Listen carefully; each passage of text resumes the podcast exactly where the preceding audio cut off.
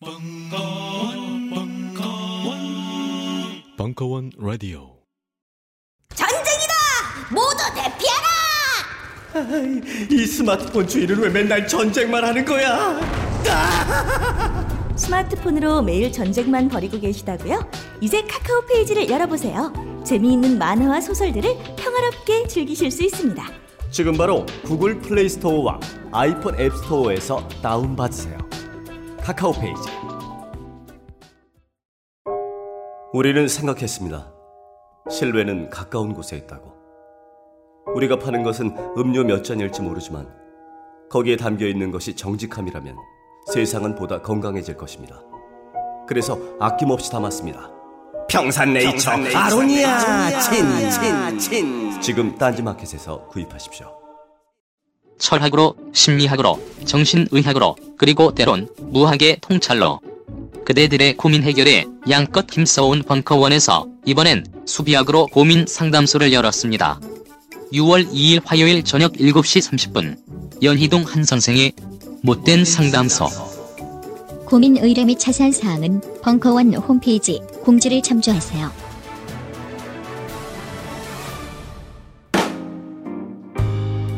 환타의 서바이벌 투어 시즌 투 홍콩 이 편 요리와 여행지 일부 사월 이십오일 강연.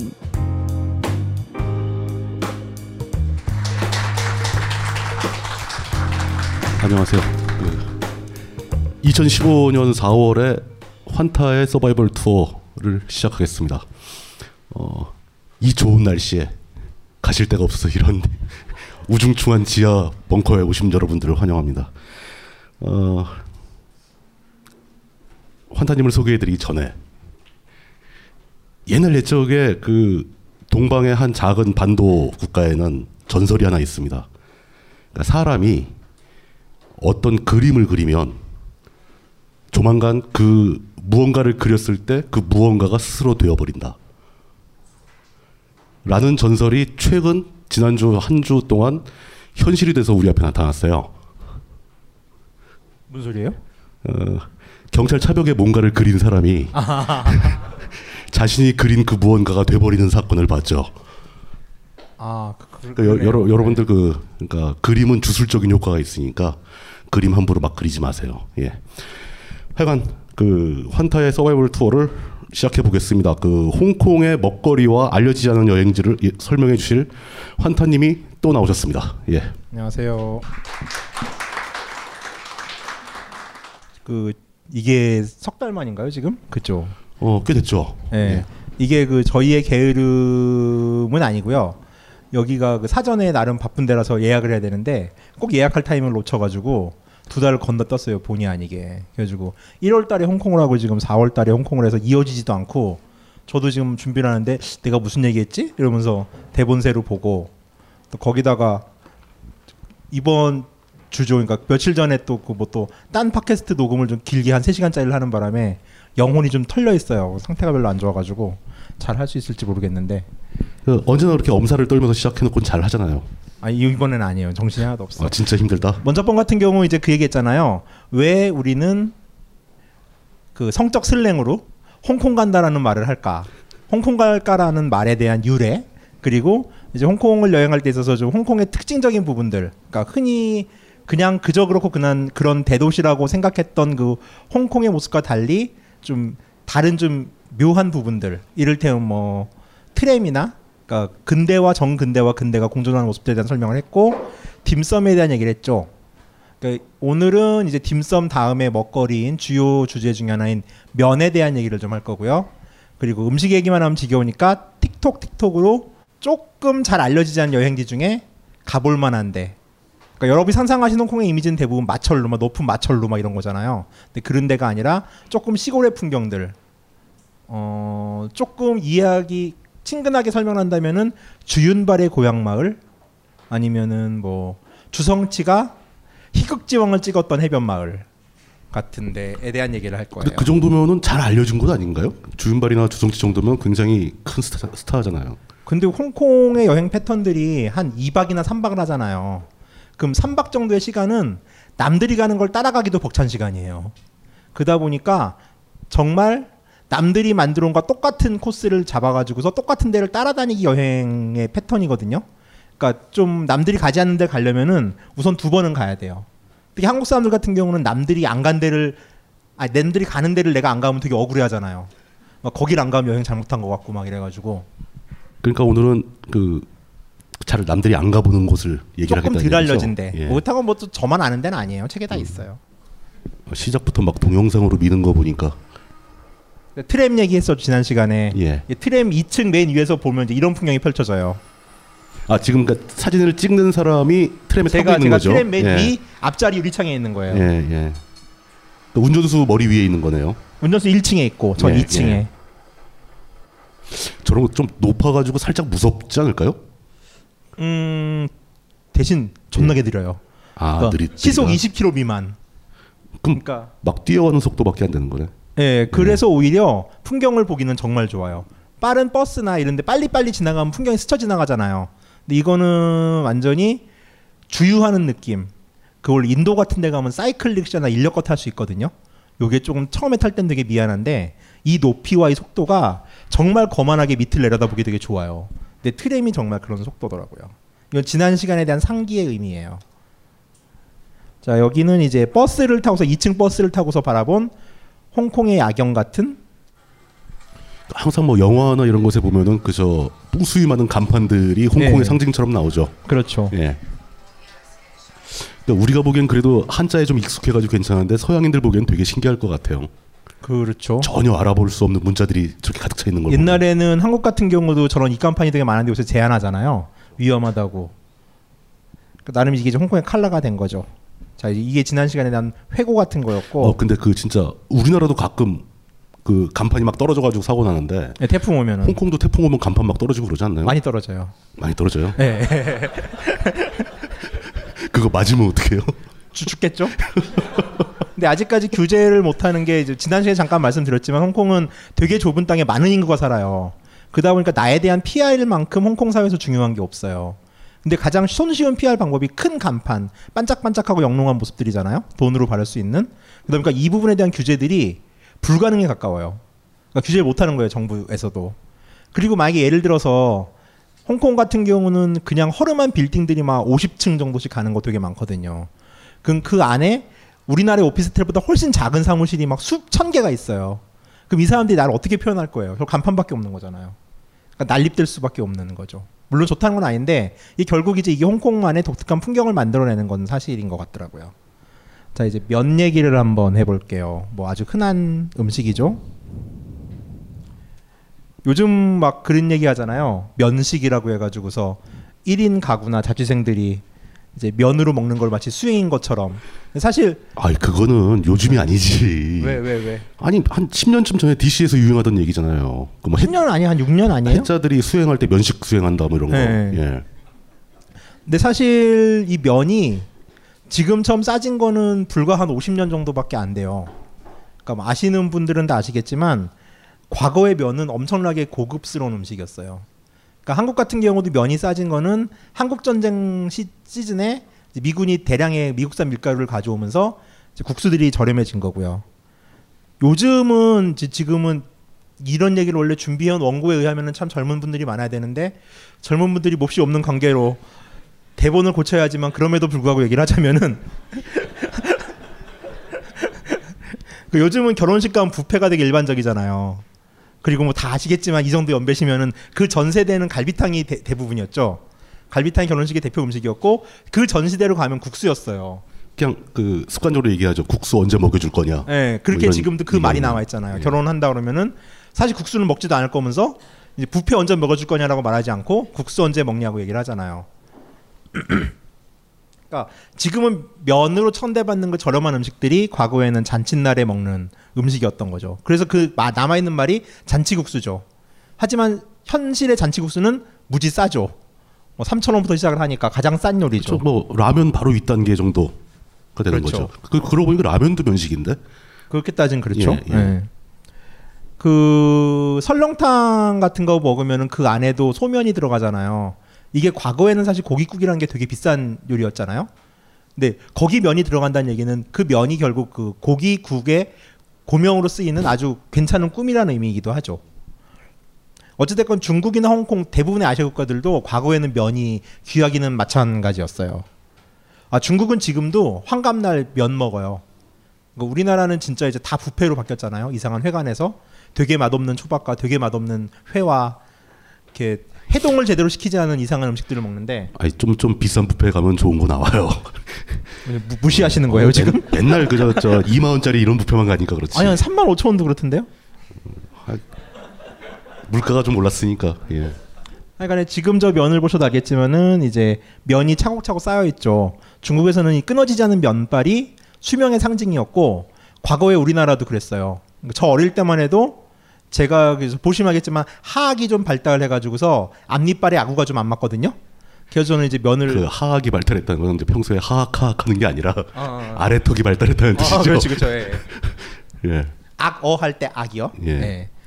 그래가지고 면을 좀 끊어 먹어버려 끊어 먹는 게 저는 로망이었어. 이빨이 잘 그러니까 잘 안 끊어졌거든요. 가는 냉면 같은 거 지금도 안 끊어. 입 입술로 끊어요. 앞니와 입술로 그래가지고. 그래서 면을 끊어 먹는데 면 끊어 먹으면 옛날에 되게 혼났던 기억이 나요. 그러니까 옛날에 이렇게 마을마다 할아버지들 있잖아요. 그 이놈이 전문인, 이놈 전문가들에 의해 가지고 이놈 어찌 면을 끊어 먹는단 말이냐 이러면서 혼이 났던 기억이 나는데. 그 저는 그 면 끊어 먹지 말라는 얘기는 저희 집안에는 없었고. 진짜요? 예, 제가 아는 다른 집안에 그 집안이 저 북쪽 출신이었는데. 네. 그, 아 이북 사람들은 진짜 예, 면 끊어 못 나죠. 그 네. 특히 냉면 같은 거 먹을 때 이 그릇에서 입을 통해서 목구멍까지 면이 이어져 있어야 된다고 주장하시는 분들이거든요. 아 근데 그 일본도 그렇고 중국도 그렇고 다 그렇게 먹어요. 예, 그러니까 그 네. 면의 길이가 좀 뭔가 상징하는 의미가 있었던 거겠죠.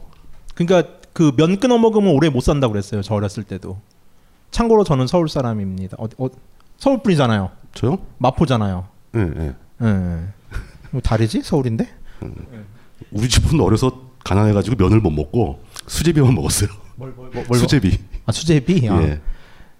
그래서 그 전통적으로 면을 먹는 방법들은 면을 입에 넣고서 후루룩 하면서 목으로 넘기는 거예요. 그러니까 면을 이빨로 끊지 말고. 예.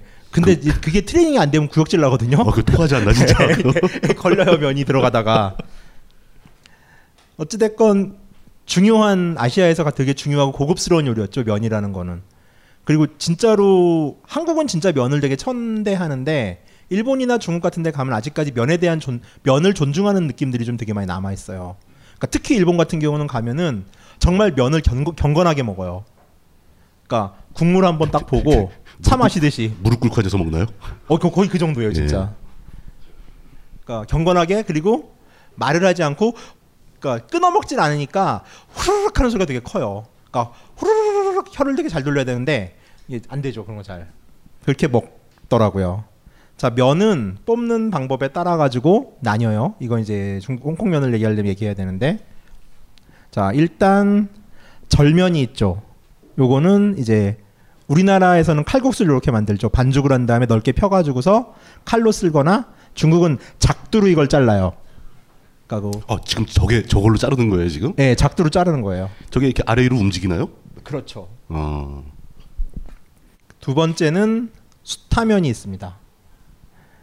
이거는 이제 우리나라에서는 짜장면집 기계면을 쓰지 않는 짜, 수타면 짜장면집에서 볼 수 있는 건데 이제 반죽을 쭉쭉 늘리면서 면을 뽑아내는 방식이죠. 근데 요거는 일반적으로 이렇게 이런 면이 발달하려면은 기본적으로 물이 아주 알칼리성이어야 돼요. 그래야 어, 그게 무슨 그 어떤 글루텐이 끈기, 활성화되는 아, 글루텐이 예, 활성화해서 예. 끈기가 강해진다라는 거죠. 그렇죠. 예. 왜냐하면 일반 그냥 그 글루텐이 활성화되지 않은 상태에서 숙성면이 아닌 그 알칼리성 물로 반죽하지 않은 면을 가지고 수타면을 저렇게 만들면 툭툭 끊어져가지고 면이 되질 않아요. 기본적으로 저 엄청나게 드러나거든요. 예전에 제 기억에 이제 국수 반죽을 할 때 그 소다를 어떤 게 그 알칼리를 아, 그것도 그, 그것 넣기 위해서 그런 거죠. 예. 예. 그리고 전통적인 방식은 중국이나 일본, 한국도 마찬가지로 그 나무를 태워요. 그러면 숯이 나오잖아요. 이 재를 물에 타요. 그러고 나서 이 재가 밑에 가라앉으면은 물 자체가 알칼리성을 띠거든요. 그래서 이걸로 반죽을 해요. 근데 그 대표적으로 저, 저거죠. 전통적으로 우리나라에서 잿물, 잿물이라고 부르던 잿물, 거. 잿물을 내려서 반죽한다. 예. 양잿물 아니고 잿물. 예. 양잿물은 먹으면 죽죠. 양잿물은 그냥 수산화 나트륨이고. 그렇죠, 그렇죠. 예. 예. 그러다 보니까 이제 이건 좀 특수한 지역에서 발달했고, 중국 같은 경우도 북부 지역에서 발달 많이 해요. 중국 북부 지역은 석회질, 석회암지대거든요. 그러니까 기본적으로 물이 좀 약간 알칼리성을 띨 수밖에 없는 상황이었고, 자 이제 세 번째는 이제 우리나라 냉면 같은 압창면이죠. 스파게티도 이렇게 볶고 반죽을 나무통 안에 넣어놓는데 나무통에는 구멍이 뚫려 있고 요걸 꾹꾹꾹 눌러주면은 이제 여기서 면발이 쏟아져 나오죠. 저런 형태의 굉장히 원시적인 버전은 우리나라 강원도에서 손으로 이렇게 하잖아요. 예, 메밀국수 만들 때 나무에다 누르는 거 밑에 예, 구멍 뚫려 있고 뭐 옥수수 가루나 메밀가루 예, 넣고 하는 거 있죠. 어, 국수가 존나 안 나오죠. 어, 해보셨어요? 그거 진짜 힘들어요 그거. 아니, 그거는 하는 걸 봤는데 진짜 힘들어 보이더라고요. 예. 예. 자 홍콩 하면은 일반적으로 생각하는 면은 완탕면이에요. 네, 완탕면을 그냥 이제 이 면의 이름을 완탕면이라고 생각하는데 사실 완탕은 저 위에 있는 만두고요. 저걸 완탕이라고 그래요. 북경어로는 훈툰이라고 그러는데 요게 또 동네마다 좀 모양이 달라서 북경 같은 대, 내륙지방은 돼지고기를 주로 넣죠. 뭐 만두에 돼지고기 들어간 거 당연한 거니까. 그리고 상하이 쪽으로 가면은 조금 상업도시고 멋을 부리잖아요. 여기는 만두소가 되게 작고 저 날개 부분이 나풀나풀 되게 길어요. 지금 모양이 좀 강화가 되고 있고, 이제 홍콩은 해산물의 천국이기도 하고 실제로 광동 사람들이 해산물을 되게 좋아해요. 그래서 이 홍콩식 완탕면에 들어가는 완탕의 소는 소고기, 아 저 새우 칠십 퍼센트와 돼지고기 삼십 퍼센트로 이루어져 있어요. 그거는 칠 대 삼의 비율로. 예. 그러니까 그 해산물만 넣는 것도 아니고 섞어서 넣는다는 거죠. 새우와 돼지고기. 그러니까 우리도 그 왜 족발 먹을 때 새우젓 찍어 먹잖아요. 그러니까 아. 돼지고기와 새우의 궁합이 또 끝내준다고. 그러, 그런 게 또 그렇게 이어지는 거예요. 소화에 이어지고요. 아. 그래가지고 원래 새우 요리에 돼지고기 섞는 요리 기법은 되게 많아요. 여기저기서 많은 아시아 국가들에서. 음, 어디까지인지 까먹어서. 이 저 완탕면의 국물은 뭘로 내는 겁니까? 국물은 이제 건어물 그리고 이제 해조류 그리고 어떤 집은 돼지 뼈를 넣기도 하는데 대부분은 이제 건어물 위주로 넣는다고 보시면 돼요. 거, 건어물이라면 뭐 우리나라 같이 막 그 말린 해산물 말하는 거죠. 예, 그러니까 그 경상도 분들 같은 예, 경우는 설날에 탕국 먹잖아요. 그 막 그 마른 문어랑 홍합이랑 들어가는 거 그거랑 거의 비슷한데 얘는 국물이 맑아요. 그 경상도 탕국은 좀 진하잖아요, 되게. 그 뭐, 그럼 거기서도 뭐 말린 말린 해삼, 말린 홍합 뭐 이런 것도 끓이나요? 그렇게 비싼 건 안 넣는 걸로 알고 있고요. 아, 주로 건새우랑 그다음에 새우. 생선 뼈. 아, 생선뼈. 예. 네. 네. 여기 좀 남방에서 큰 생선이 많이 나서 생선뼈를 되게 많이 여기저기 활용을 하더라고요. 그리고 뭐 이게 돼지고기와 그 새우의 칠 대 삼의 비율은 먼저 시간에 말했던 하카오라고 하는 새우 딤섬도 마찬가지예요. 그걸 새우만 들어갔다 생각하는데 반투명한 새우 딤섬 있잖아요. 쫄깃쫄깃하네. 걔 같은 경우도 돼지고기 삼십 퍼센트와 새우 칠십 퍼센트로 구성이 돼요. 그래가지고 그걸 궁금하면은 잘 분해해 보세요. 그러면은 예, 새우 틈 사이에 돼지고기 다진 게 들어가 있고요. 아니, 원래 어르신들의 말씀에 의하면 먹을 거로 장난치면 안 된다고 그러는데 저는 일이기 때문에 그걸 봐야 예, 돼요. 예. 걔네들이 미디어 프레스에 주는 걸 다 믿을 수가 없기 때문에 아 저는 그 취재 다닐 때 메스를 가져다녀요. 그 음식 자료들이 좀 많아가지고 예, 칼로리 잘라보는 거예요? 예, 잘라봐요 다. 그럼 서빙하는 사람이나 주인들이 굉장히 막 기분 나쁘게 쳐다보지 않을까요? 어 그렇죠. 그래서 구석 자리 잡고 으슥하면서 해가 드는 자리가 제가 되게 좋아하는 자리예요. 으슥한 거는 주인의 눈을 피하기 위해서. 그렇죠. 해가 드는 건 사진 찍기 위해서. 그리고 뭐 이제 메뉴판이 큰 집을 되게 좋아하는 게 그 메뉴판을 이제 책받침처럼 가린 다음에 내가 그 안에서 음모를 꾸밀 수 있잖아요. 그 마치 그 식당에서 메스드기 있으면 얼마나 미치는 것 같겠어요. 살인마도 아니고. 수업 시간에 이렇게 책 세워놓고 뒤에서 딴짓하는 사람처럼. 아, 그치, 그거죠, 예. 그거. 만물이 소생하는 봄을 맞아 벙커인들이 바람하지 않았던 일 개월 수강권이 수줍게 태어났습니다. 한 달간 벙커원의 모든 강의를 제한 없이 시청하실 수 있는 수강권입니다. 그간 찜해놓았던 강좌들을 향해 고고싱. 일 개월 수강권은 어플 전용과 피씨 전용이 따로 있습니다. 자세한 사항은 벙커원 홈페이지를 참고하세요.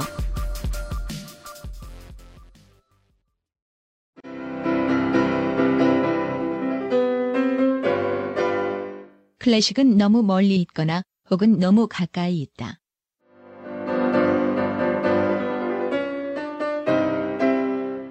재수 없는 천재주의 예술사관이 아닌 시대 속 존재로서의 클래식 음악사. 지휘자 겸 피아노 박사의 실연과 함께하는 퍼포먼스형 강좌. 시대정신과 음악 양식 모두를 아우르는 입체적 이해.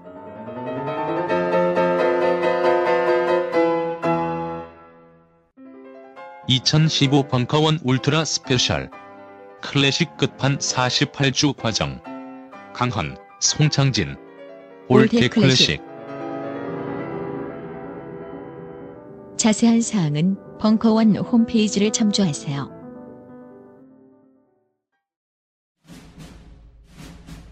스마트폰의 바이블 방카원 어플이 대폭 업그레이드 되었습니다. 강좌 및 강의별 결제 기능 탑재. 멤버십 회원이 아니라도 방카원 동영상들을 골라볼 수 있는 혁신. 바로 확인해보세요. 이 면발은 어떤 뭐 특징이 없는 건가요? 예, 이 면은 이제 일단 완탕면도 절면에 속해요. 그러니까 이제 짜, 칼로 자르는 면이고, 요 얘는 이제 영어로 에그 누들이라고 그러는데 실제로 반죽을 할 때 물이 전혀 들어가지 않아요. 그러니까 기본적인 레시피는 밀가루 일 킬로그램에 계란 열 개예요. 그러니까 계란만 가지고 반죽을 해요. 전혀 물이 들어가지 않은 상태에서. 그러니까 파스타 반죽하고 비슷하다고 보시면 돼요. 와, 그게 좀 뻑뻑하지 않을까요? 예, 뻑뻑하죠. 예. 그래가지고 뻑뻑하기도 하고 면 자체를 축성을 이렇게 많이 시키는 스타일의 면이 아니어서 한 십오 분에서 이십 분 정도 숙성시키고 나서 면을 이제 대나무 밀대로 밀어요. 근데 이 중국 사람들의 홍두깨가 얼마나 크냐면은 우리나라 홍두깨의 길이는 한 여섯 배? 그러니까 자기 키만 해요, 홍두깨가. 아, 그, 그 영화, 영화에 나오는 대나무. 그 쿵홍어슬에 나오는 거 있잖아요. 예, 봉, 대나무로만 예. 미는 거. 그건 홍두깨와 그 무술용 봉으로도 쓸 수 있는 용도죠, 거의. 그, 국수 막 밀다가 옆 사람 막 때리고 그러는. 그렇죠. 예. 그러니까 그렇게 만들고 반죽을 늘린 다음에 약 한 이십 분씩 양쪽을 건조시켜요. 근데 이래야 면이 꼬들꼬들해진다고 이 사람들은 그러더라고요. 그리고 그 상태에서 아까 보여준 개작두루 면을 짜, 쓰는 거죠. 근데 뭐 홍콩도 이제 뭐 다 공장들이 많이 생기는 지역이다 보니까 이렇게 뭐 손으로 직접 만드는, 그러니까 자가제면이라고 요새 그러잖아요. 자가제면을 하는 집이 그리 많진 않아요. 그럼 그런 식으로 만들면 이게 그 이 수타면처럼 쭉쭉 늘어난 그 알칼리 성분 들어간 반죽을 통해서 만드는 그런 면하고는 다르게 이렇게 좀 쫄깃쫄깃하지만 툭툭 끊어지는 맛이겠네요. 얘는 툭툭 끊어지죠. 그죠? 그렇죠. 예. 그러니까 숙성을 많이 하고 글루틴이 활성화돼서 면은 쫄깃쫄깃해지는 거죠. 그래가지고 이거 이 면발을 싫어하는 사람들은 지우개 똥을 씹어먹는 맛이라고 표현하는 사람도 있어요. 그러니까 약간 그 뭐 심심하심 해보세요. 이렇게 종이로 지우개로 이렇게 뜯으신 다음에 지우개 똥을 이렇게 먹으면은 이빨에 탄력이 있으면서 갑자기 툭 끊어져요. 근데 비슷한 느낌이긴 해요. 아니 지금 그걸 우리 보고 해보라고? 아니 뭐 해보세요.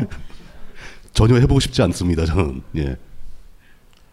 자, 국물은 아까 얘기를 드렸고. 이제 완탕집을 하나 추천을 할게요. 이거는 뭐 이제 제가 계속 뭐 하도 이걸 하면서 뭐 역사 얘기 위주로 해가지고서 막 그 가끔 항의를 받죠. 그래가지고 예, 준비를 새로 했어요.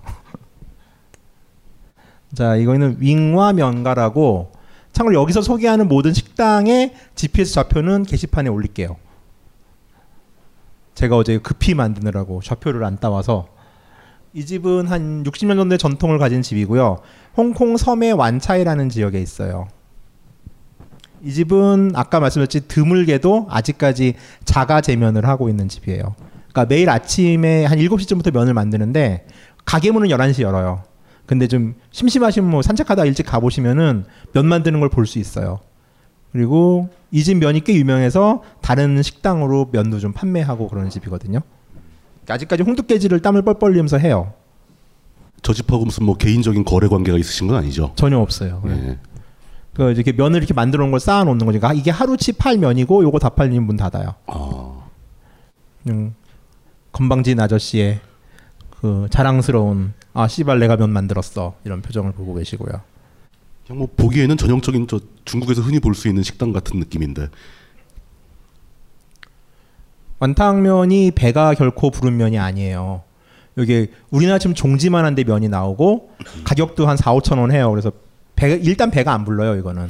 그, 그 사람 어른 주먹 비슷한 사이즈니까. 네, 그렇죠, 그렇죠. 예, 저기 큰 사발이 아니라는 거죠, 지금. 예, 그냥 예. 저기다 면 삶아서 하고 만두 건져놓고 국물 부어준 형식이거든요.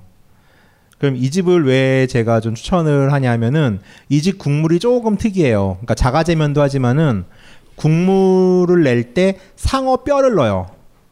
상어 지느러미는 아니고 물론 비싸죠 그거는. 상어는 그 연골어류라서 뼈가 그렇게 강하진 않을 텐데. 예. 예. 예 근데 그 상어 뼈를 가지고 국물을 낸다고요? 예. 근데 음. 그 홍콩 사람들한테는 상어 뼈가 그 관절염에 좋다는 믿음이 있어요. 그러니까 저기를 가면은 한 오십 퍼센트 이상은 오십, 육십 대 노인들이고요. 음. 국물을 보자마자 원샷을 해요. 그러니까 보약을 먹듯 면을 먹어요. 그, 그러면 국물 쫙 마신 다음에 리필 되나요? 아, 리필은 안 되더라고요. 저도 물어봤는데.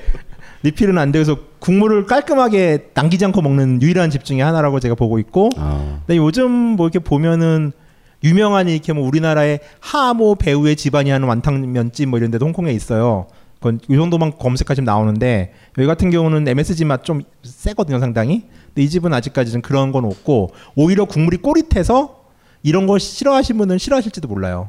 근데 좀 뭐. 제가 그 이모 피디는 아니지만 되게 정직하게 만드는 국물이더라고요. 이렇게 상어뼈도 보고 그랬어요. 그리고 굉장히 조심하셔야 됩니다. 그 한 방에 가는 수가 있어요, 그것도.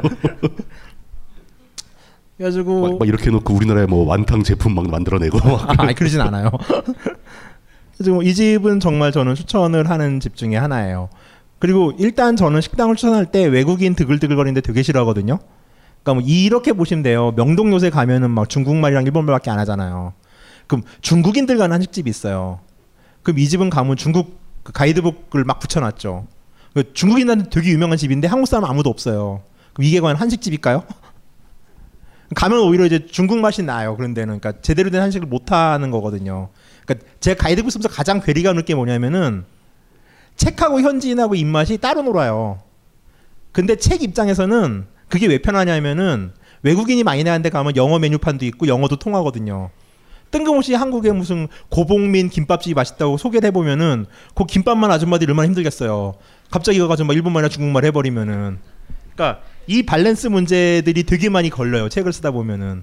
근데 좀 이 집은 영어도 할 줄 알고, 아니 뭐 홍콩이가 영어가 어느 정도 통하긴 하는데. 그리고 요령만 있으면 사실 뭐 영어 몰라도 뭐 음식 주문하고 돈 내는 게 어려운 건 아니잖아요. 음식 이름만 알면은. 그래서 외국인이 좀 적은 집 중에 하나예요. 그래서 이것도 좀 추천하는 포인트 중에 하나고.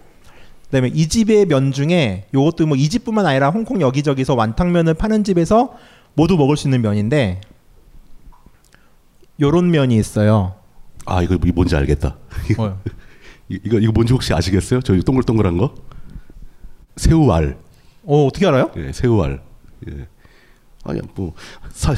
아니 아니 잠깐만 이게 낚시를 좋아하시는 건 아는데 새우알을 어떻게 알아요? 어. 우리나라에도 새우알을 소재로 하는 요리가 있, 있거든요. 어 진짜요? 예. 어 얘기해봐요. 아마. 어, 몰라 몰라 몰라. 그게 저기 나오죠. 그 조정래 조정래 씨 단편 그 아리랑이라는 소설에다 등장하는데 논에서 잡히는 민물 새우 토하의 알을 아. 따가지고 그 알을 모아서 만드는 젓갈이 있어요. 아 토화젓은 마트에서도 팔아요. 아 토화젓은 토화 새우로 만드는 거고 네, 네. 그 새우가 알을 아, 뺄 때 토화 알죠? 예, 토화를 한 바구니 잡으면은 그 한 바구니 알을 눈꽃만한 알들을 따로 따 따가지고 아, 따 사람 독하다 진짜. 예. 그, 그 새우 알을 씨 예, 털 게 뭐 있다고. 거기서 어떻게 표현되냐면은.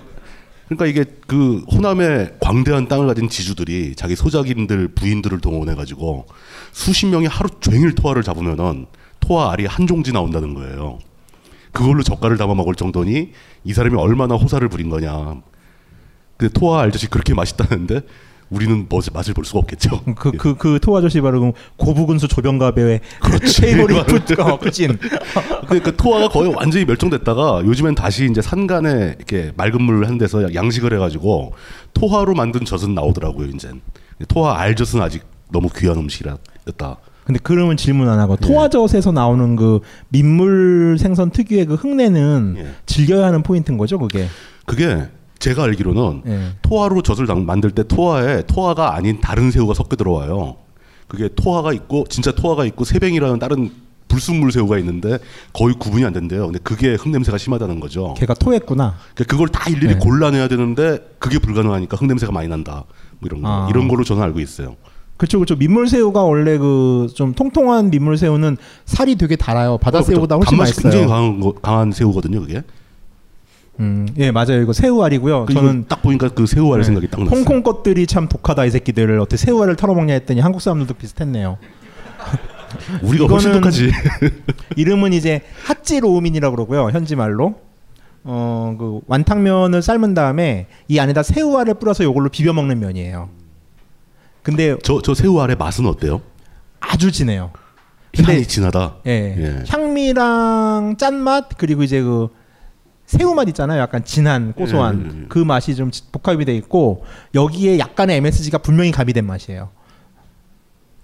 아, 그 엠에스지 대한 얘기를 또 길게 하면 또 이제 아니, 그러니까 조, 조미료가 들어간 맛이에요. 예, 예. 예, 자체의 맛은 아니고 인공적인 조미료가 가미됐다. 예, 예. 예. 그게 난 엠에스지 싫어하는데 개인적으로. 하여간에. 음, 그리고 이 면은 완탕면보다 좀 비싸요. 양도 좀 많은 편이고 그리고 완탕 이 에그누들 자체가 물을 흡수하는 성격이 별로 없어가지고요. 건져놓으면 그 순간 그대로 바로 말라버려요 면이. 그래가지고 빨리 비비고 좀 너무 건조하다 싶으면은 같이 국물을 주거든요. 완탕면 국물을. 그 국물을 살짝 부어가지고 비비는 게 먹는 포인트예요. 아, 이, 아, 이 면은 그러니까 육수가 없는 상태에서 국물을 따로 주는 거네요. 예, 일종, 예. 일종의 비빔면이네 그러니까. 그렇죠. 예. 비빔면이에요. 다른 다른 양념 안 넣고 저 새우알만 넣고 비벼 먹는 거예요? 예. 근데 저게 새우알을 예. 좀 적게 넣어주는 집은 굴소스를 옆에 살짝 이렇게 고명처럼 뿌려주거든요. 그걸 같이 넣고 비비는데 이 집은 굴소스 안 주는 집이에요. 식당 꼬라지는 이렇게 생겼습니다. 이건 동네에 아주 흔한 김밥 천국 아닌가? 네. 그러니까 저 앞에 지금 드시고 계시는 분들은 관광객이고 네. 연세 드신 분들은 다 현지인들이라고 보시면 돼요. 음. 아주 근데 익숙한 익숙한 분위기예요. 벽에 벽에 걸린 액자까지. 네. 후덥지근하고 짭짤하죠 냄새가. 딱 들어가면은 완탕면 특유의 냄새가 확 나요. 이것도 뭐 비유약하신 분들은 싫어하더라고요.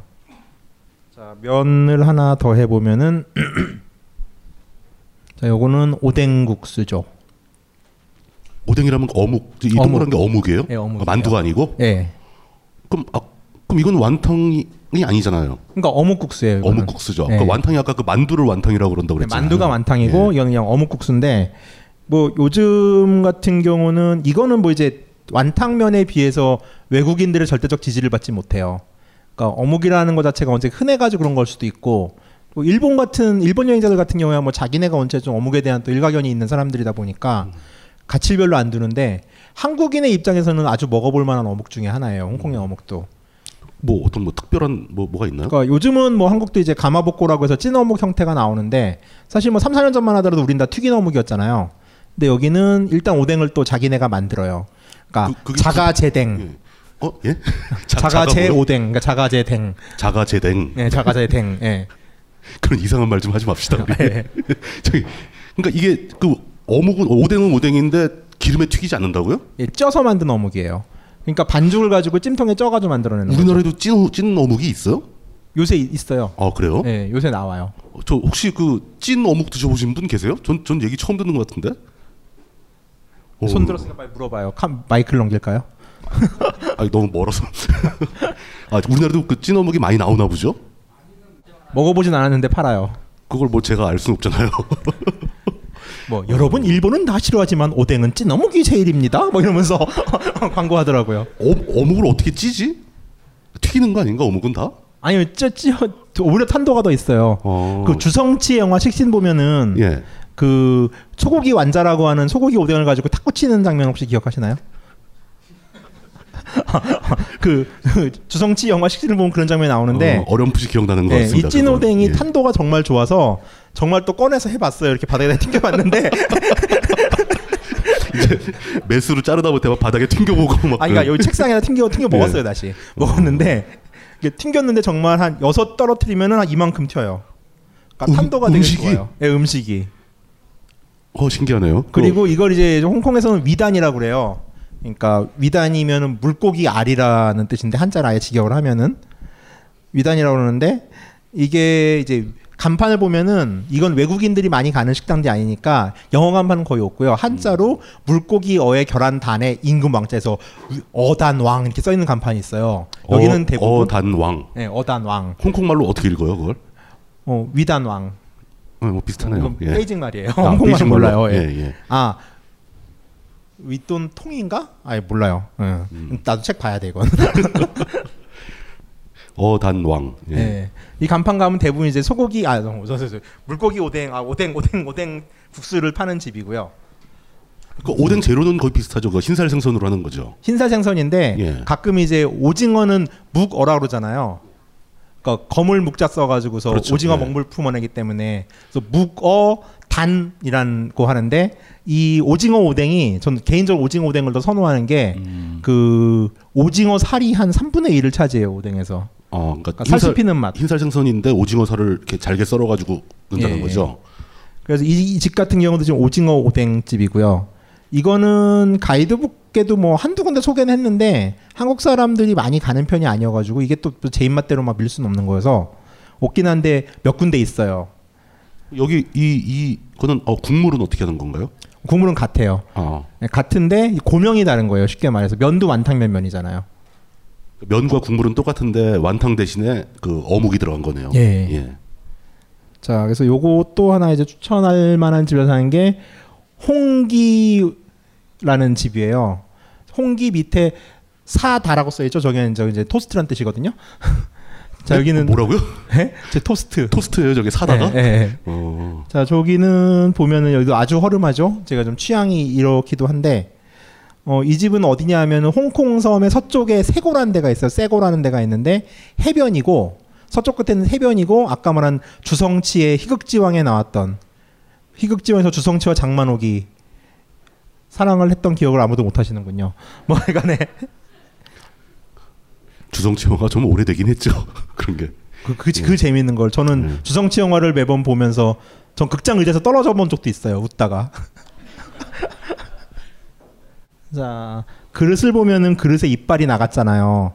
요게 외국인들이 많이 간 식당 이런 모습을 볼 수가 없는데 홍콩 사람들은 그릇에 이빨이 나가면은 이걸 되게 우리 집이 잘 되고 오래된 집이든 명문 레스토랑이라는 걸 과시하는 용도예요, 이게. 그래서 이 빠진 그릇을 일부러 써요. 저게 그러니까 뭐 플라스틱이나 그런 게 아니라 사기 사기, 사기 그릇인데 이빨이 저렇게 네. 빠진 거예요? 네. 저 일부러 이렇게 탁탁 쳐가지고 깬 거 아닌가? 그럴 수도 있겠죠. 설거지하다가. 네. 네. 어쨌든 이렇게 좀 과시하는 집들이 있는데 이건 이제 되게 좀 전통 있는 레스토랑이라는 뜻도 되거든요. 그리고 세고 같은 경우 살짝 언급을 하자면은 뭐 주성치 바들도 가도 되지만은 일단 홍콩섬에서 가장 괜찮은 해변이 있고요. 그러니까 해변 여행을 할 수 있고 마을 뒤에 바로 산이 하나 있어요. 이 산을 영어로 드래곤 백이라고 그러는데 이제 한자로 용척, 용의 척추라고 한 산이 있는데 딱 한 시간 반짜리 트레킹이에요. 근데 해안 절벽을 따라 가지고서 이제 해안선을 바라볼 수 있는 홍콩이 요새 관광청 차원에서도 트레킹을 엄청나게 밀거든요. 근데 뭐 한 시간 반짜리 뭐 이런 건 한 삼, 사 킬로미터밖에 안 된다는 얘기잖아요. 그러니까 딱 버스 예. 내려서 산 타고 국수 한 그릇 딱 먹으면 끝나는 거죠. 에이. 그러니까 오히려 아주 가뿐하죠. 그러니까 이거를 홍콩 가면은 먹는 거 좀 좋아하잖아요. 대부분 먹으러 홍콩 많이 가는데 가이드북을 쓰지 않아도 다섯 개 정도 먹어요. 그럼 이제 아침에 뭐 죽 같은 거 먹고 점심 저녁 제대로 먹고 식간에 한 번씩 먹어줘야 되는데 딱 그러기 좋은 양이에요. 유월 호국 보훈의 달 기념 방카원 특별 소집 훈련 지하 조직 방카원 맞춤 강좌 한홍구 교수의 한국 공산주의 운동사 사회 완성 일제하 한인사회당에서 통합진보당 해산까지 한국의 진보 운동을 한 큐에 훑을 수 있는 절호의 기회 벙커를 주시하고 있는 국정원 분들에겐 더욱 좋은 강의 유월 매주 목요일 자세한 내용은 벙커원 홈페이지 참고 안녕하세요. 딴지마켓 조립 피씨 전문업체 컴스테이션의 이경식입니다. 혹시 알고 계십니까? 용산 선인상가에 빛나는 일 층 백삼십 호 제 머리 때문에 빛나는 건 아니고요. 저희 컴스테이션이 여러분들을 기다리고 있는 곳입니다. 이천십사 년 가을 저희 컴스테이션은 전국의 컴퓨터 호객님들을 탈출시켜주기로 결심했습니다. 더 이상 용산에서 어리버리하게 돌아다니지 않아도 될 우리 딴지스를 위해 신뢰와 정직함으로 컴스테이션이 선인상가 일 층 백삼십 호에서 여러분들을 기다리고 있겠습니다. 친절함이 무엇인지 경험해보고 싶으신 분들은 주저하지 마시고 놀러오세요. 마음을 담아 설명드리겠습니다. 전국의 딴지스들이 엄지손가락을 치켜세울 때까지 최선을 다하겠습니다. 지금 당장 궁금하시거나 나오시기 부끄러우신 분들을 위해 휴대전화도 개방해놓겠습니다. 공일일 팔구이 오오육팔 번 전화주십시오. 고맙습니다. 컴스테이션은 조용한 형제들과 함께합니다.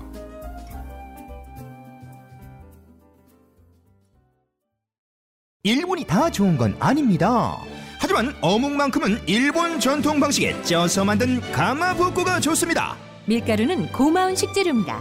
하지만 어묵에는 밀가루가 전혀 들어가지 않는 게 좋습니다. 기름에 튀기지 않고 백 퍼센트 생선살의 럭셔리 웰빙 어묵. 바다 한입 가득의 가마복구를 지금 바로 딴지마켓에서 만나보세요. 검증된 맛과 은하계 최저가를 보장합니다. 자, 이제 이거는 모듬 오뎅면. 이거 국수가 좀 다르게 생겼죠? 다 위가 다 어, 오뎅인가요? 네, 각자 다른 오뎅이에요. 음. 면은 국수는 좀 칼국수 스타일인 것 같은데. 이건 쌀국수예요. 쌀국수. 아, 쌀로. 네. 예. 자, 면은 밀가루로 만든 면을 뜻하는 말이에요. 정확하게 구분을 하면은. 그리고 쌀로 만든 면은 쌀 밑자를 쓰거나 미센이라고 그래가지고 그러니까 쌀로 만든 선이다 해서 미센이라는 표현을 쓰는데 이 글자가 들어가면 쌀로 만든 면이고요. 우리가 아는 면은 밀가루로 만든 면에만 면이라고 그래요. 그러니까 중국은 이걸 구분해요. 이거는 뭐 그 영화의 무대인데 아무도 영화를 아시는 분이 없으니. 무슨 영화에 나온 거죠? 희극지왕. 희극지왕 주성치 나오는 희극지왕 보신 분 혹시 계십니까? 몇 분 계시는데. 음, 네. 기억 기억나요? 주성치가 그 영화 배우 되게 주성치의 특징이 그거잖아요. 엑스트라에게 연기력은 필요 없지만 연기력을 고도로 연기를 하고 싶어하는 엑스트라잖아요. 그 사람 숙소였던데. 그리고 저 나무 뒤에서 장만옥과 키스를 하죠. 아씨 모르시네. 그래서 그쪽 해변에 가면 이제 이런 풍경들. 물론 이제 이성은 만들어 가셔야죠. 혹시 이분들이 여기 이렇게 사용되고 있다는 걸 아십니까? 어 모를 거예요. 음. 네. 중국 분들인가요? 아니면 관광객들인가요? 어, 중국 분이셨어요. 네. 다행히 한국 분이면 안 돼가지고 옆에 가서 뭐라고 하는지 알쩡알쩡거리면서 어, 들어보곤 왔어요. 자 그리고 이제 홍콩 면식의 마지막이에요. 이제 좀 우리한테 아주 흔하게 알려진 우육면입니다. 어, 걸쭉해 보이네요. 일단 고기가 네. 많이 들어가고. 예, 네, 쉽게 소고기 면이죠. 음. 그리고 그 의외로 뭐 완탕면 같은 경우도 홍콩 냄새 난다고 못 드시는 분들이 간혹 있거든요. 근데 우육면 같은 경우는 좀 문턱이 낮아요. 국물도 우리나라 소고기 묵국 같은 느낌이거든요. 그리고 고기도 한 일곱 시간 정도 양지나 사태를 푹 고아가지고서 아주 야들야들해요. 면은 그냥 밀가루면 동일한 건가요? 어, 면은 이런 집을 가면 완탕면 집에 완탕면은 에그누드를 주로 쓰지만 이런 소고기면 같은 소고기면집 같은 데 가면은 면이 한 네 가지가 있어서 고를 수가 있어요. 주문할 때. 그러니까 밀가루면을 먹을 밀가루 완탕 에그누드를 쓸래? 두꺼운 밀가루면을 먹을래? 아니면 쌀면 넓적한 태국면에 태국 국수에 들어간 면을 먹을래? 아니면 아주 가는 소면 스타일의 쌀국수를 넣어 먹을래라고 이제 고를 수가 있고 얘는 이제 넓적한 밀가루면이죠. 그리고 이제 한국 사람들이 좀 많이 모르는데 홍콩 사람들이 오히려 되게 좋아하는 면 중에 하나가 카레면이에요. 홍콩에 왜 카레면이 있죠? 그러니까 홍콩도 영국 식민지 시절에 네. 홍콩의 치안을 담당하던 게 대부분 인도인 세포이들이었어요. 그러니까 홍콩의 치안은 식민지 시절 초기 한 천구백사십 년대까지만 하더라도 중국인 경찰이 하나도 없었거든요. 아, 그 저기 저 홍콩에 가면 호텔 입구에 서 있는 그, 그 아저씨들. 네, 그 사람들, 네. 시크교도들. 그러다 보니까 이 사람들한테 이제 카레 기법들이 좀 많이 서민 요리로 전파가 됐고 홍콩 사람들은 매운 거를 잘 못 먹는데 의외로 카레는 되게 매워요. 어, 한국 사람 입맛에도 매큼하다 싶을 정도의 면이고 지금 이거는 도가니 카레탕이에요. 저게 지금 전 이 올라와 있는 게 계속 뭔가 하고 봤더니 저게 어, 도가니예요. 어, 스지예요, 스지에. 그, 그 이렇게 물렁물렁하고 미끈미끈하고 무릎 무릎 무릎 무릎 관절 연골. 예. 여기 무릎, 여기 무릎, 여기 사골. 아니 그러니까 특정 부위를 지목하실 필요까지는 없고. 네. 굉장히 막 느끼하면서 매운 그런 느낌이겠네요. 그러니까 느끼한 맛이 전혀 없고 매운맛만 사는데 이게 그 영화배우 양조위가 가장 사랑하는 음식 중에 하나예요. 그래가지고 그 홍콩에 좀 유명한 그 도가니 카레 탕집을 가면은 양조위를 목격했다는 목격담을 심심치 않게 들을 수 있어요. 아마 최근에도 한 이 년에 한 번씩은 출몰하는 걸로 여행 동호회 가면은. 근데 뭐 좋아한다는 사람이 겨우 이 년에 한 번 먹어요 이걸? 아니 한국 사람한테 걸리는 확률이. 아, 걸리는 확률이. 예. 이거 드셔보셨습니까 직접? 먹었으니까 사진 있죠. 예. 소감은? 네? 소감은? 어때요? 어 저는 원래 도가니를 되게 좋아해요. 기본적으로 좋아하고 매운 것도 좋아해서 음. 괜찮았어요. 그, 우리나라는 주로 도가니탕을 하면 도가니를 썰어주면은 이렇게 그 겨자장에 이렇게 찍어 먹고 예. 뭐 국물은 국물대로 먹고 뭐 이런 식인데. 필요 없죠. 카레가 매우니까. 그 자체가 매우니까. 예. 예. 그리고 도가니탕 한국도 잘못하는 데 가면 되게 이빨이 안 들어간 도가니가 있는데 정말 잘 끓여서 야들야들한 상태. 아 부드럽게. 네. 예. 자 이건 진짜 한번 먹어보고 싶네요. 예. 이건 딱 그 물뚝심송님 입맛이라고 생각했어요. 아 그래요? 예. 제 입맛을 어떻게 하셔가지고? 그래도 우리가 좀 놀았잖아요. 그래도 사람들이 오해한다니까. 내가 당신하고 언제 놀았어? 며칠 예. 며칠 전에 그 얘기했잖아요. 그 예. 그 고추 그림을 경찰 차에 그린 사람을 그 우리가 구명하기 위해서 이거 한번 제안했어요. 그 오라버니라고 그러거든요. 오라버니 나랑 한번 모텔 앞에서 사진 안 찍힐까? 그랬더니 화를 버럭 내면서 극간 놈 살리자고 그럴 순 없다. 이러면서 내가 극간 놈이라고 그랬나? 어, 세던데 되게. 일러야지. 자 이제 똑딱으로 할게요. 면 얘기를 했으니까. 여기서 나온 면들은 다 드셔보실만 한 거예요. 홍콩을 생각하면 대부분 대도시만 상상을 하잖아요. 뭐 이런 거죠. 항상 이런, 이런 이미지가 가장 홍콩. 홍콩에 걸맞는다라는 그렇죠. 거죠. 요거는 뭐 다 아시겠지만 매일 오후 여덟 시에 그 침사추이 방면과 센트럴 방면의 해변에서 보면은 레이저 쇼를 십오 분간 해요. 심포니 오브 라이츠라고 하는데 딱 그때 장면이고 되게 홍콩을 상징하는 장면 중에 하나죠. 아니면 뭐 이런 모습들. 어, 이 사람은 좀 낯이 익네요. 소룡이 예. 형. 예. 예. 저, 저 중국 저 아새끼 저거 저 담벼락 넘어가지고서 쌍놈 새끼 저거 하여간에 예. 이런 풍경들만 많이 생각을 하시는데 어, 홍콩은 먼저 시간에도 말했지만은 이건 레이저가 없으니 아이고 잠깐 서서 아이고 아이고 허리야. 자 이게 홍콩 섬이 있고요. 이게 원래 홍콩이고 노쇠 노쇠하셔가지고 네. 도가니를 좀 드셔야 될 것 아, 같은데. 카카오릉반도와 홍콩 신계 지역이 있고 예. 요 옆에 있는 섬이 란타우 섬이라는 데예요. 음. 홍콩 공항이 바로 여기 있어요. 음, 음. 근데 이, 이 란타우 섬 같은 경우는 아직까지 미개발지에 속하고 란타우 섬에 있는 유명한 거라고 해봐야 홍콩 디즈니랜드, 근데 홍콩 공항, 홍콩 디즈니랜드가 여기 있는 거죠. 예. 예. 그 다음에 똥총 아울렛이라고 홍콩에서 가장 큰 아울렛 단지. 근데 여기는 명품 아울렛 단지는 아니고 크록스 같은 걸 아주 싸게 팔아요. 어. 뭐 아디다스나 콜롬비아 같은 등산웨어 같은 거 파는 데가 있고 그게 일종의 중, 중급 브랜드 아울렛이네요. 그러니까. 예. 예. 그리고 이제 옹핑 삼백육십이라고 해가지고서 세계에서 가장 긴 케이블카가 있어요. 딱 그 정도의 볼거리만 가진 데인데 이 섬에 따이오라는 지역이 있는데 여기가 이제 홍콩을 상, 홍콩에서 가장 유명한 어촌 지역 중에 하나예요. 그리고 한국 사람 거의 안 가요. 여기는 좀 이제 홍콩을 처음 가신 분들한테는 좀 무리일 수 있는데 두 번이나 세 번 정도 가신다라면은 한 번쯤 가보실 만한 지역이고 아 홍콩에 정말 이런 풍경이 있었나 싶을 정도의 그림을 보여주는 데예요. 그럼 가는 방법을 좀 알려주셔야죠. 음, 가는 방법? 가는 네. 방법을 먼저 알려주 알려 아 이따가 이따 먼저 하십시오 그럼. 예. 예. 가는 방법은 책을 보세요라고 말하면 어. 성의 없겠죠? 지피에스 좌표만 주고 알아서 가라고. 어 지피에스 좌표 있으면 다녀요 다. 예. 음, 여기는 이제 어업이 주요 산업이고 그 한국 사람은 없는데 뭐 타이완 사람들이나 중국 쪽에서도 요리 좀 하는 사람들이 여길 많이 와요. 여기를 오는 가장 큰 이유는 뭐냐면은 이 동네가 중국 남부에서 가장 유명한 새우장을 만들어서 팔아요. 아. 그러니까 샤장이라고 그러는데 그 새우로 만든 장. 그러니까 예.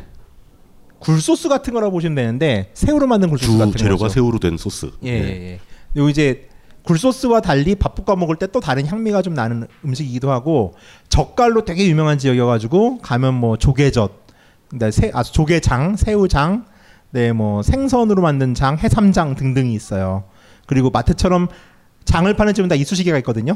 그럼 이제 이쑤시개 하나 딱 잡으면 알아서 찍어줘요. 그럼 맛을 보고 구입할 수 아, 있죠. 이쑤시개로 이렇게 찍어 먹어본다. 예, 예, 예. 그리고 이쑤시개는 꼭 버리셔야 되고. 그러니까 이때는 그, 좀 그걸 안 버리고 어. 뭘 하겠어요. 그걸. 아 저런 걸 이빨로 쑤시니까. 네. 가면 이제 말린 전복이나 아니면은 중국 사람은 생선 불에 말려서 먹거든요. 그런 좀 특이한 식재들 같은 거 보실 수 있고. 우리나라에서도 저 민어 같은 경우는 불에를 먹죠. 아, 민어만 불에 먹죠. 예, 민어 불에는 먹죠. 그다음에 좀 날씨가 좋은 날이면은 이렇게 새우장 만드는 모습도 볼 수 아. 있어요. 그러니까 새우를 잘게 아주 잔 새우를 갈아서 해변에다 여기다 넓게 펴가지고 말린 다음에 숙성을 시키더라고요. 그러니까 우리나라처럼 뭐 그 젓갈이라고 했을 때 흔히 그 원형이 살아 있고 막 고기가 많이 있는 그런 게 아니고 음, 그러진 않더라고요. 다 갈아서 이제 장 형태, 그러니까 소스 형태로 만드는 곳이라는 거죠. 예. 예. 근데 풍미는 되게 좋아요. 건더기가 있는 거에 비해서. 그 마을은 그냥 길 하나예요, 길 하나. 그냥 길 하나에 양쪽에 가게 쫙 있는. 가게 쫙 있고. 예. 그다음에 여기가 뭐가 있냐면은 마을 안에 해산물 요리집이 당연히 있고, 이따가 해산물 요리는 잠깐 얘기할 텐데, 홍콩은 무조건 음식값은 가게세예요. 음식을 먹는 게 가게세를 먹는 거예요. 가게세가 원체 비싸서. 근데 이 일대는 좀 이제 가게세가 저렴하다 보니까 그렇죠. 가성비 좋은 음식을 먹을 수 있고. 뚝 떨어져 있는 그 시골 어촌이니까. 예. 근데 여기서 잡히는 저 해산물들이 저 근해에서 잡히는 거예요? 어, 한 반은 그렇고 반은 수입하는 거죠. 뭐. 그렇죠. 우리나라 소래도 그렇잖아요. 예, 그렇죠. 이제는. 사실. 예. 여기는 가리비 같은 거 거팔고 지금 중국에서 온 언니가 사진을 찍고 있네요. 전현에서 허락 받았어요. 허락 받고 찍으신 거다. 어, 어 예. 너 되게 이쁘다. 사진 좀 써도 되니? 뭐 이래가지고. 음. 예. 저기 저 굽고 있는 것은 이제 그 역시도 해산물? 그 관자잖아요, 관자. 예. 가리비. 가리비족의 관자. 예. 예. 그리고 한국으로는 반입이 안 되지만 이런 것도 있죠. 아, 말린 생선. 반건조 염장해서. 예, 예. 요거 기름 발라서 구워 먹으면 되게 맛있어요. 이게 뭐죠, 이게? 저 대구 계열이라고 그러던데요. 예, 잘 모르겠네요. 생선 전문가께서 왜 모르세요? 우리나라에는 안 잡히는 생선 같아요. 그리고 놀거리도 있어요. 이 동네에 핑크 돌고래가 출몰을 해요. 그래가지고 배를 타고 핑크 돌고래를 보러 가실 수가 있어요. 근데 핑크 돌고래와의 조율이 이십팔 퍼센트밖에 안 되는 관계로 아주 싸요. 이십 홍콩달러, 그러니까 삼천 원 정도면 배를 타고 갈 수 있어요, 인당. 그럼 배 타는 시간 한 이십 분 정도 되는데 연근에 나와가지고서 아주 성의 없게 둘러보면서 오늘은 고래가 없네 이러고 돌아가요. 그래서 저도 세 번을 가봤는데 고래를 못 봤어요. 아, 세 번 시도를 했는데 한 번도 못 봤다고요? 근데 홍콩 물가에서 삼천 원으로 배를 탈 수 있다는 건 아주 싼 거예요. 그래서 저는 그냥 이제 배를 타는 용도로 쓰고 있어요. 그러니까 항상 나갈 때마다 오늘은 돌고래가 없네 그러고 다시 들어오고. 네, 그게 일본 네. 같은 경우는 오키나와에도 그 봄에 고래가 출몰을 하거든요. 근데 거기는 그 확률이 없는 시즌에, 그러니까 날씨가 좋지 않을 않을 때는 물론 돈을 안 돌려주는데, 날씨가 좋은데 고래를 못 보면은 한 번 더 배를 태워주거나 돈을 돌려줘요. 근데 이제 홍, 홍콩은 그런 건 아직 일본 같지는 않더라고요. 그 혹시 돌고래와 조우하게 되면 그 자리에서 막 돈을 더 받는 거 아니에요? 그러진 않는데요. 네. 근데 핑크 돌고래가 그렇게 예쁘진 않은데. 징그럽죠? 예, 좀 징그럽게, 징그럽게 생겼는데 그거를 보는 거 자체를 관광 상품으로 팔아 먹으려고 하면서 심지어 보여주지도 않아. 그냥 제 느낌은 예. 아 그래 너네가 살려면 어떡하겠니 이거라도 해야지 뭐 이런 느낌이긴 해요. 그 뭐 유람선 한 삼십 분 태워주고 돈 받는 그런 예. 개념이네요. 그 배는 아 이렇게 생겼어요. 거의... 이런 이런 배를 태워주는 거예요 실제로? 예. 야, 이건 아니 좀... 이게 이런 배도 있고요. 예, 예. 이게 사람이 없을 때는 관광 배도 있어요. 이렇게 안에 이렇게 천막 쳐 있는 배도 있는데 시즌에 가면 저런 배도 태워줘요. 이거, 왠지 이걸 타면 막 일을 해야 될 것 같은데 저기서 고기 손질을 막 하고 그래야 될 것 같은데. 음, 따이오 같은 경우는 일단은 그런 것 같아요. 그러니까 일반적으로 생각하는 홍콩의 번화함에서 벗 홍콩이 오래 있으면요 되게 답답해요. 그러니까 모두가 다 빌딩의 숲이기 때문에 도망가고 싶은데 도망가고 싶을 때 딱 한나절 도망가기 되게 좋은 데고, 여기만 가면 서운하잖아요. 하루 일정을 잡으면은. 그러면 다시 이 섬으로 갔을 때 아이고 아이고 아이고 아이고 아이고 여기가 지금 따이오고, 어, 따이오고 디스커버리 베이라는 데가 있어요. 정반대쪽이네요. 섬 반대쪽. 예. 예. 여기는 어떤 데냐면은 홍콩 섬은 부동산 값이 되게 비싸잖아요. 근데 디스커버리 베이는 센트럴에서 배를 타면은 한 번에 갈 수 있어요. 그러니까 그나마 저 섬 중에서 교통편이 좋은 데라서 아파트촌이 생겼어요. 조금 부자들의. 외국인도 좀 많이 있고. 그러니까 약간 전원지대인데 교통이 나쁘지 않은 전원 아파트촌이라고 보시면 돼요. 어, 약간 여유 있는 사람들이 별장처럼 살고 있는. 예, 그래서 여기는 예. 또 그림이 이래요. 같은 섬인데. 야. 그리고 여기 사는 사람들은 그 공기 오염으로부터 자기들을 보호하겠다고 그 엔진 달린 차로 마을 시내를 운행할 수 없고요. 모두 골프 카트를 타고 골프 카트를 타고 다녀요. 일종의 전기차죠. 전기차. 전기차로만 다니고. 그러니까 뭐 그들만의 유토피아인데 사실 또 뭐 지네가 잘 산다고 그래봐요. 홍콩섬에 밀린 애들이 잘 살지도 않아요. 이제 뭐 그냥 안에서 진짜 잘 사는 사람들은 홍콩섬에 그냥 높은 데 살고 있겠죠. 있죠, 예, 힐에 살겠죠. 그래서 여기는 매주 일요일 벼룩시장도 열리고요. 광장에서. 그리고 디데크라고 해가지고서 이런 식당가도 있어요. 식당이 열여덟 개 정도 있는데 이 동네가 좋은 게 여기서 백 홍콩달러 이상을 먹으면은 센트럴까지 돌아가는 배값을 내줘요. 백 홍콩달러가 얼마예요? 만 오천 원. 그러니까 음. 둘이 먹으면 어떻게든 먹어요. 그, 충분히 채울 아, 수 있겠네요. 아, 인당 백 홍콩달러 예. 먹을 수 있어요. 어지간하면. 예, 예. 음료까지 포함해가지고 다 먹으면. 뭐 디저트 먹고 그러면 예. 충분히 넘어갈 것 같은데. 그리고 이 동네를 추천하는 가장 큰 이유 중에 하나는 다시 지도로 갈게요. 예. 자, 아이고 아이고 아이고 아이고 여기가 디스커버리 베이고요. 도가니를 좀 많이 드시, 네, 드세요. 여기가 디스커버리 베이고요. 예. 여기가 디즈니랜드예요. 그렇지. 자, 그러면은 이 디스커버리 베이에서 여기가 지금 해변이거든요. 예, 이 예, 해변에서 예. 디즈니랜드 정면으로 보여요. 아. 근데 디즈니랜드를 정면에 봐서 뭐 하겠냐라고 생각을 할지 모르겠는데 디즈니랜드는 매일 오후 여덟 시에 불꽃놀이래요. 그러니까 해변가에 나란히 앉아서 불꽃놀이를 구경해라. 네, 그렇죠. 그리고 디즈니랜드 안에 들어가면은 뭐 요금도 비싸지만은 요즘 중국 분들 진짜 많거든요. 여덟 시부터 불꽃놀이를 그, 그 신데렐라인지 뭐 뭔지 성 앞에서 하는데 신데렐라인가 걔가? 뭐 있다고 치죠. 어, 순데렐라. 어. 예. 신데렐라 성 앞에서 하는데 일곱 시 정도부터 자리를 잡지 않으면 좋은데 못 앉고요. 걷다가 또 중국 분들이 막 밀어요. 그러니까 되게 짜증나요. 요새는 솔직히 디즈니랜드 되게 짜증나거든요. 저도. 저는 미디어 완장을 차고 다녀도 짜증이 나요. 아, 저는 이제 그 거기는 공식 취재를 하기 때문에 뭐 이제 가끔 그럴 때가 있는데 완장 차고 삼각대도 써도 되고 뭐 이러고 다니는데 그래도 막 밀어요 중국 사람들이. 그러니까 날씨도 덥고 되게 화가 나는데 여기는 해변에 앉아 있으면은 해변에 사람 별로 없어요. 커플이면 단둘이 앉거나 열 커플 넘지 않아요 대부분. 작년에도 체크해봤는데 그 정도가 조용하게 앉아서 맞은편에서 불꽃놀이를 보는 거예요. 작년에 거기 가서 커플이 몇 개, 몇 명이 있나 세어봤어요? 그거 세봐야죠 당연히. 시장 조사인데. 그걸 도대체 왜 세고 있는데? 자, 이렇게 보여요. 아, 그 거리가 되게 짧네요. 바로 코앞에 사는 거예요. 네, 가까워요. 예. 그 디즈니랜드 불꽃놀이는 또 상당히 유명하거든요. 불꽃의 다양함이나 이런 걸로 인해서. 그러니까 요거를 혼자만의 세계에서 볼 수 있고 바로 그 뒤에 식당도 있고. 그러니까 식당 데크에서 보는 것도 괜찮은데 데크보다 저는 그냥 야외에서 모래사장에 앉아서 보는 게 좋더라고요. 해변가 모래사장에서 네. 이 불꽃놀이를 그냥 바로 코앞에서 보는 것처럼 볼 수 있다. 네. 미는 사람도 없이. 네. 예. 그게 제일 좋죠. 미는 사람 없이. 그리고 아주 어두컴컴해서 뽀뽀해도 돼요. 해봤어요? 혼자 해요? 데킬라 먹으면서? 자, 이런 불꽃놀이를 볼 수 있어요. 어, 이제 가는 방법을 설명을 하자면은 몇 가지 방법이 있는데, 자, 가장 좋은 방법은 엠티알 전철역, 홍콩역으로 가서 전철을 타고서 똥총선을 타고 똥총역까지 내리면 여기거든요, 전철역이. 음, 여기서 그러네요. 버스를 타고 따이오로 들어가요. 아, 저, 그 지역 버스가 있나 보죠? 예, 지역 예. 버스가 있고 아니면 예. 여기서 옹핑 삼백육십이라고 하는 그 케이블카가 있어요. 예. 케이블카를 타고서 역까지 넘어온 다음에 여기서 버스를 타고 따이오로 가는 방법도 있어요. 음. 버스가 몇 개 없어가지고 써 있어요 영어로 따이오 이러고. 예, 예, 그럼 따이오에서 예. 디스커버리뱅 어떻게 가냐면은 예. 따이오에서 무이오란 데까지 가는 버스가 있거든요. 예. 이 무이오에서 내려서 다시 무이오에서 디스커버리뱅까지 가야 되는데.